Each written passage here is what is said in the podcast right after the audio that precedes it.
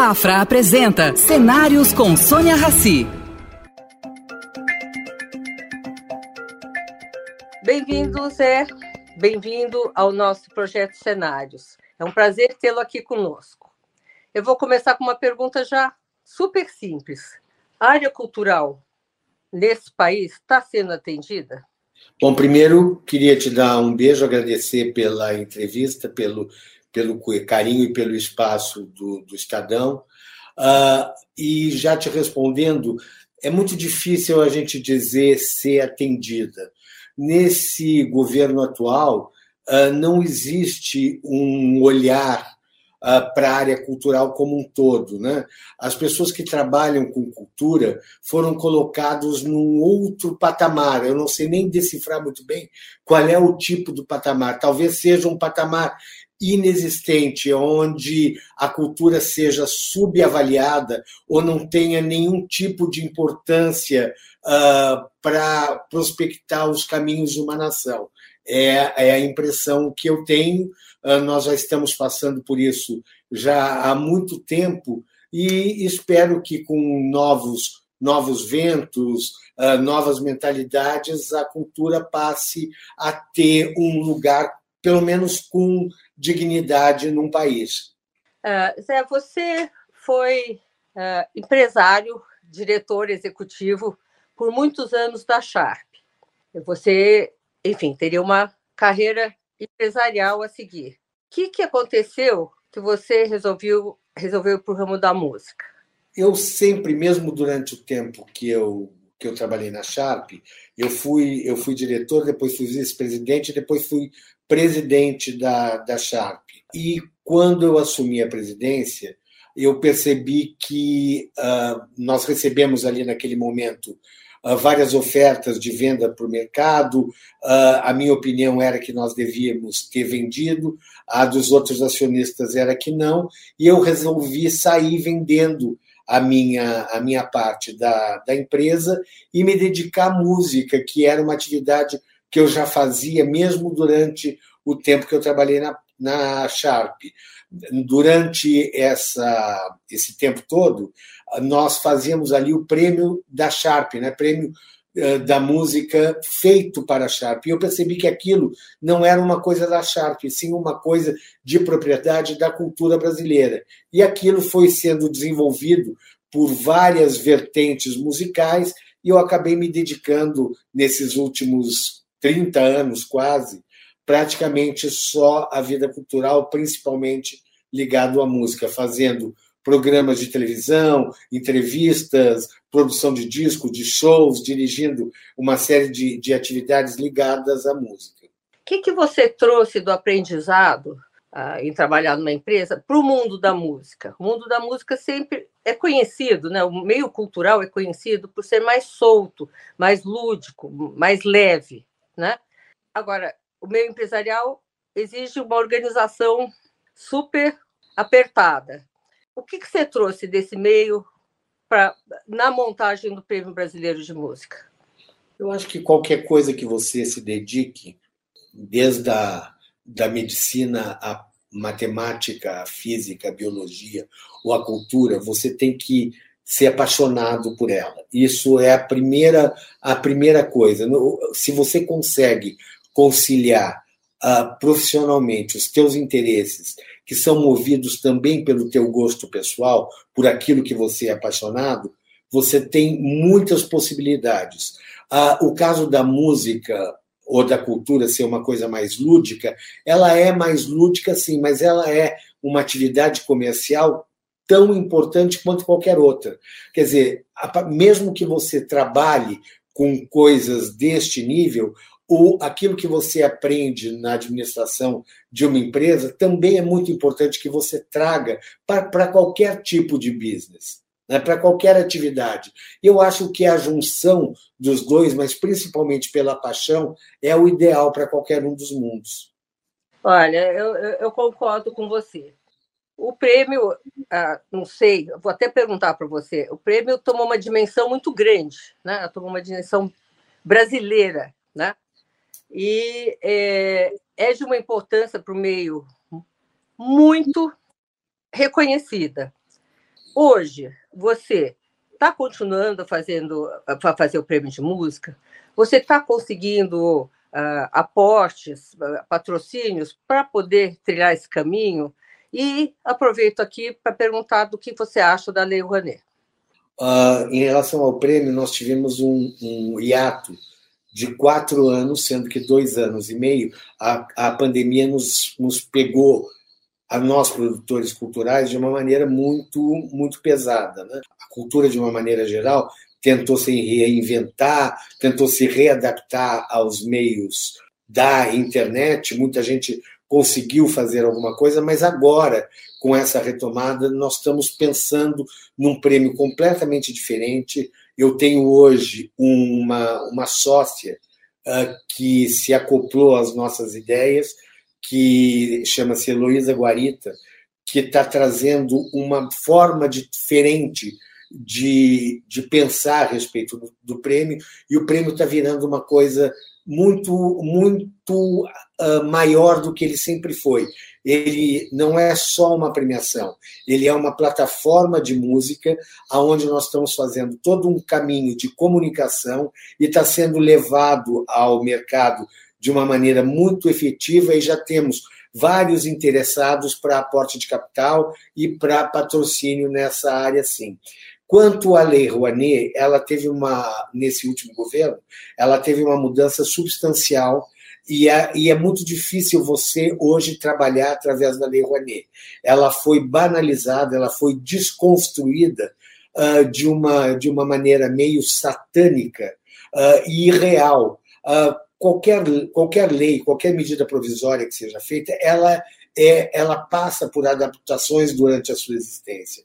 Eu acho que a Lei Rouanet uh, teria sido uma, uma lei que sofreria adaptações normais do mercado, mas, sem dúvida nenhuma, ela foi muito bem-vinda durante o tempo que ela, que ela foi um parceiro da cultura do Brasil em vários aspectos.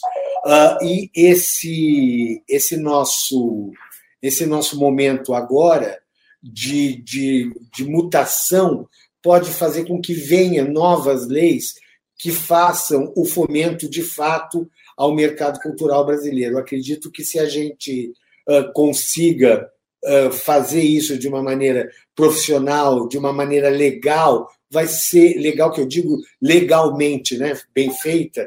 Eu acho que vai ser de uma grande, uma grande um grande subsídio para a área cultural de uma maneira forte e violenta. Violenta no bom sentido. Zé Maurício, você, como você disse, o prêmio de música já fez 30 anos, né? Ele está aí sobrevivendo a, a, a nuvens trovoadas, a eventos fortes. Nessa tua trajetória, desses 30 anos, você acha que a iniciativa privada, de alguma maneira, passou a olhar a música com outros olhos, a dar mais valor à, à, à, à produção musical? Acho que o mercado de comunicação como um todo uh, sofreu uma, uma mudança muito importante nos últimos dez anos. Desde o do efeito da internet, a, a maneira das empresas se comunicarem passou está passando por uma transformação por uma transformação enorme importante e que ainda não se tem uma linha muito bem muito bem colocada. Antigamente a publicidade toda era feita de uma maneira efetiva através de anúncios nos meios de comunicação, revistas, jornais e ponto, ponto final. Hoje em dia, com a internet, esse leque se abriu de uma maneira incrível. E as possibilidades de união de marcas no que diz respeito ao mercado cultural também Uh, se você vê os grandes festivais que vêm acontecendo no Brasil, se você vê as atividades culturais, estão todas elas ligadas a uma determinada marca que querem, através deste movimento cultural, uh, trazer uma comunicação para o seu público direto de diversas maneiras, que pode ser uma maneira varejista ou uma maneira de uma marca ligada ao movimento de cultura. Isso uh, cada vez mais está se profissionalizando e cada vez mais está sendo fiel. Você está vendo que as marcas vêm se repetindo nas atividades culturais com muita efetividade, o que é muito bom para nós, uh, produtores culturais, e acho excelente para as marcas que vão fazer da sua identidade uma coisa ligada a um gosto do povo. Desde a música erudita, passando pela música popular, uh, até as grandes exposições, ou as, as peças de teatro, os musicais, as óperas, todas elas têm um nicho profissional do mercado que tem uma ligação com o seu público imediato muito grande. Então, eu acho que isso vai servir muito fortemente para que as empresas se comuniquem.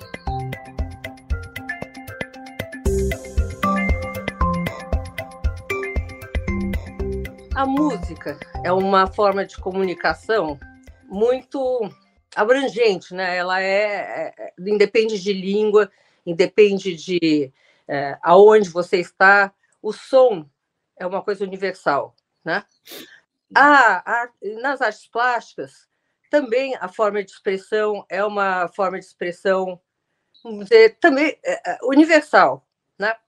No, no, no seu ver, você vê alguma possibilidade é, da música brasileira ter mais espaço lá fora do que ela já tem?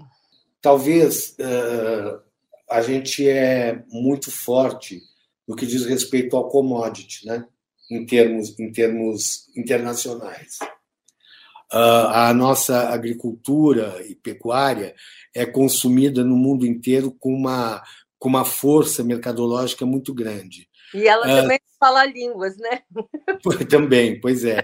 Uh, a nossa música a, foi há, muito, há muito tempo atrás eu queria, eu até andei falando com algum, falei com o Pércio Arida muito sobre esse assunto, dizendo que o que abriu as portas para o comércio brasileiro como um todo foi a manifestação cultural, porque a nossa musicalidade ela é tão forte que ela foi através de ícones brasileiros no passado mostrada como uma o que país é esse que produz esse tipo de música? E através da nossa música eu estou falando da Carmen Miranda estou falando do Dorival Caymmi e através da nossa música o mercado, de uma maneira geral, resolveu olhar para um país chamado Brasil, que estava muito distante do, do, do, faturamento mundial. E através da nossa música, os olhos foram se virando para a gente. Eu acho que nós temos uma capacidade sonora de abrir um mercado para o Brasil em todas as áreas imensas. Eu acho que a gente serve como uma bandeira, como um estandarte, como uma força de abertura e de um olhar para um país que produz, sem nenhum medo de ser exagerado, a melhor sonoridade do mundo. eu, eu acho você um pouco suspeito pela paixão que você tem da música brasileira. A música brasileira, nos últimos anos, uh, tem evoluído, mas até hoje, hoje, nós continuamos uh, apaixonados por Chico Buarque, Caetano Veloso, Gal Costa, que nos deixou recentemente, Maria Bethânia. O surgimento de novos artistas, aliás, o Prêmio Brasileiro de Música é responsável por muitos deles que estão aí hoje já em palcos. Né? Como você vê a evolução da nossa música? Como você vê a evolução do nosso artista, das possibilidades que ele tem de explorar as suas uh, qualidades? Os seus, talentos, talentos, né? Olha, eu acho, que o, eu acho que o Brasil tem uma, uma amplitude uh, musical tão interessante. Se você agora há pouquíssimo tempo teve uma premiação de música estrangeira e tem uma vertente do Grammy que é voltado para o Brasil. Se você visse uh, o número de artistas brasileiros que estavam ali presentes, artistas absolutamente jovens, com, com pouquíssimos trabalhos comercializados, estavam ali sendo reconhecidos por uma, por uma multidão. Em outro país, isso acontece nos Estados Unidos. Né? A gente tinha ali Luísa Sonza, tinha a Lineker, tinha o Bala Desejo, são nomes que não fazem parte da nossa mídia.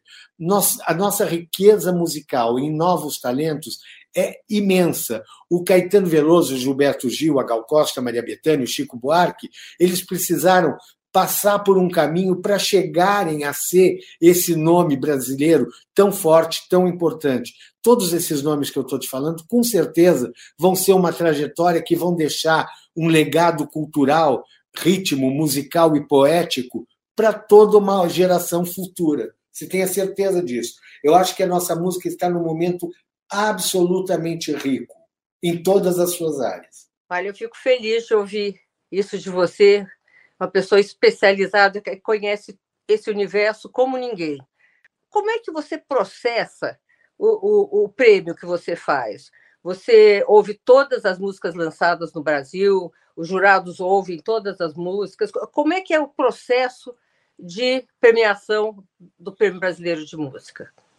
Uh, o, o, Prêmio da Música Brasileira funciona da seguinte maneira: ele tem um conselho diretor que é responsável por todas as regras anuais da, daquele, daquele momento, né? que vê de que maneira a indústria está se comportando e de que forma que ela deve ser avaliada. Esse conselho são por 11 membros, são 11 membros vitalícios, entre eles está uh, Emicida, uh, Gilberto Gil, uh, João Bosco, Ney Mato Grosso, Carol Conká, enfim, são 11 nomes que decidem as regras daquele ano regras e, decidem também quem são os jurados.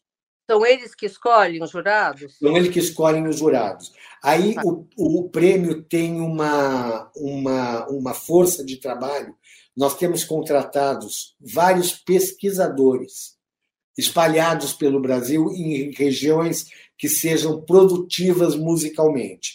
Ah, então, nós temos um ah, pesquisador no Pará, um pesquisador no Centro-Oeste, um pesquisador no Nordeste, um pesquisador na Bahia, uh, no Espírito Santo, um pesquisador do Rio de Janeiro, uh, alguns em São Paulo, no sul do Brasil, que por quê? Se você se reportar 15 anos atrás, 10 anos atrás, eu podia dizer que a gente tinha um mapeamento de 100% do que é lançado em música no Brasil.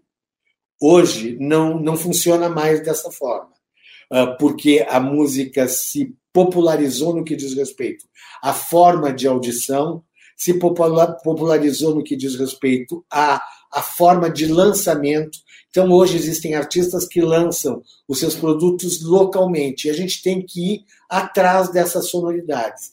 Então, esses pesquisadores trazem para um centro uh, cura, curador, e as músicas que são audíveis são colocadas dentro de prateleiras, ou seja, prateleiras eu uso uma referência para dizer que são os ritmos, né, as tendências, e ali passam para os jurados uh, julgarem, avaliarem através de notas e em remessas de música.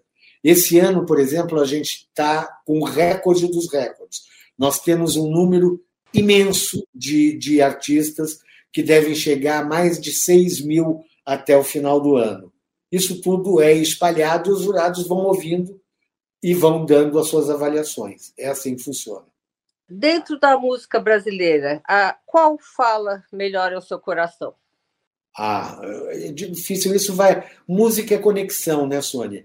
Depende muito do teu momento, depende muito. A, a, a música ela é tão misteriosa, ela é tão fabulosa, que muitas vezes você ouve uma música hoje e aquilo não te diz nada. De repente, a tua visão a respeito de tudo vai, vai mudando e, a tua, e aquela música vai entrando na tua vida com importância muito forte, depende muito do teu estado de espírito, depende muito do teu ouvido, como é que ele está, da tua alma. Ah, eu, eu gosto de tudo, eu sou meio vira-lata, sabe? Tudo que, me, tudo que me diz ao coração é, é, é muito, ah, é muito importante.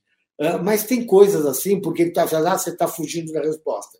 Tem coisas que são muito clássicas. Né? Eu tenho um, um disco que, para mim, é o disco da minha vida, que chama O Grande Circo Místico, que é do Chico Buarque de Holanda, em parceria com Edu Lobo, com um arranjo do Chiquinho de Moraes, que tem a presença de vários artistas cantando, é uma obra muito grande para mim. Esse disco ele representa muita coisa na minha vida.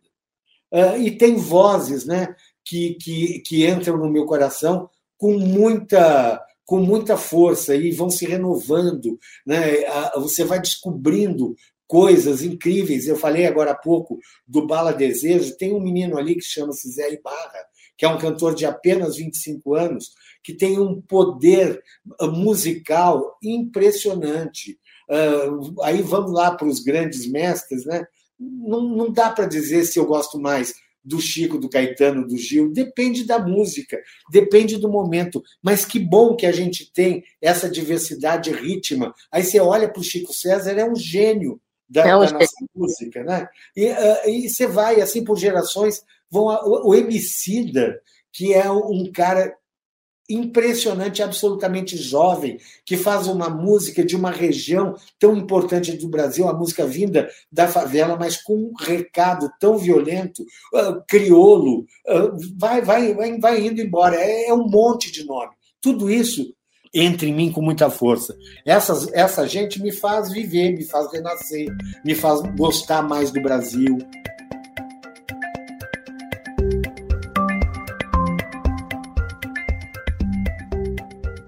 Você, a vida inteira, lidou, a vida inteira, metade da, da sua vida, você lidou com um produto feito e acabado, né? que não, não, não, não, tinha fome, não cantava, não tinha desejos, enfim. Era, é, era um produto estático, televisão, é, é, esse tipo de coisa. Quando você trocou de áreas e, e, e, se tornou um produtor musical do tamanho que você é, qual foi a maior dificuldade que você teve quando passou a lidar com pessoas? Sônia, você sabe que uh, o ser humano ele é muito ele é muito complicado de uma maneira geral, mas ele é complicado em qualquer grau. Né, em qualquer tipo de atividade. A maior dificuldade das atividades, em geral, seja. Você pode batizar qual tipo de atividade você vai querer. Vai ser sempre o entendimento do ser humano. Uh, eu acho que a, a coisa da música tem uma, uma força humana tão grande que ela me ajudou a entender uh, melhor as diversidades de pessoas. A música ela é tão diversa assim como as pessoas são. Então, hoje, eu acredito que eu consigo entender muito mais os desejos, as dificuldades, os medos, o ego, mas que existe absolutamente em todas as atividades.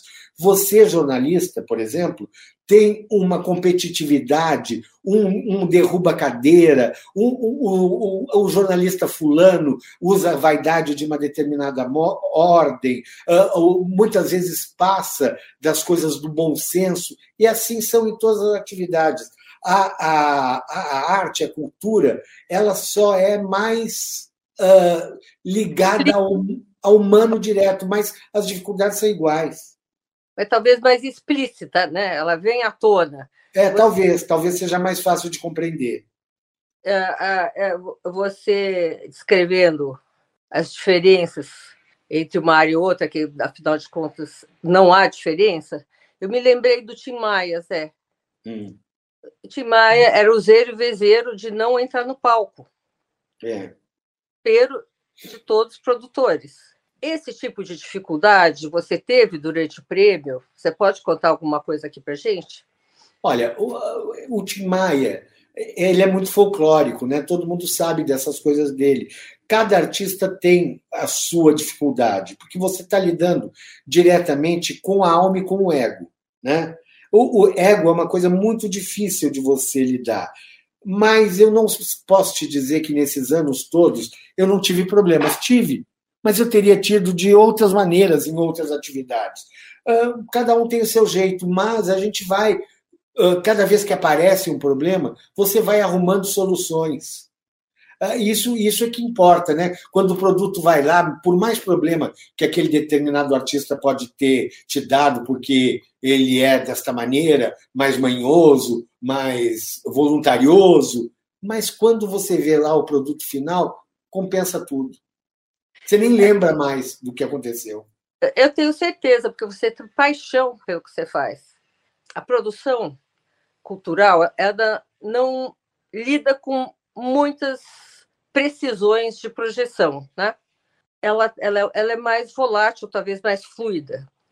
Quando você trabalha com um produto fixo, você põe aquilo ali na, na sequência da, da linha de produção e, a, e aquilo vai.